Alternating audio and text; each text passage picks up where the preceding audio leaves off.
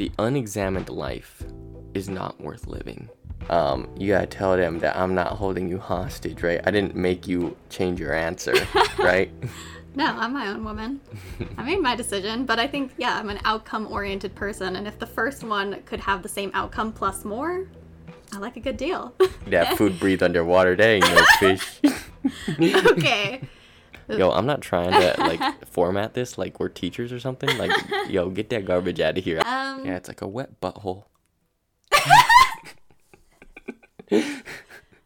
Sorry, was that Harsh. inappropriate? that was okay. People, and I think like the underlying concept of that is really that everybody you talk to knows something that you don't. hmm And I Yeah. think it doesn't matter if that person's a professor or if they're a labor worker or if they're a doctor. Like, the entire spectrum exists, and everybody has their own knowledge to bring to the table. And I think it's equally valuable.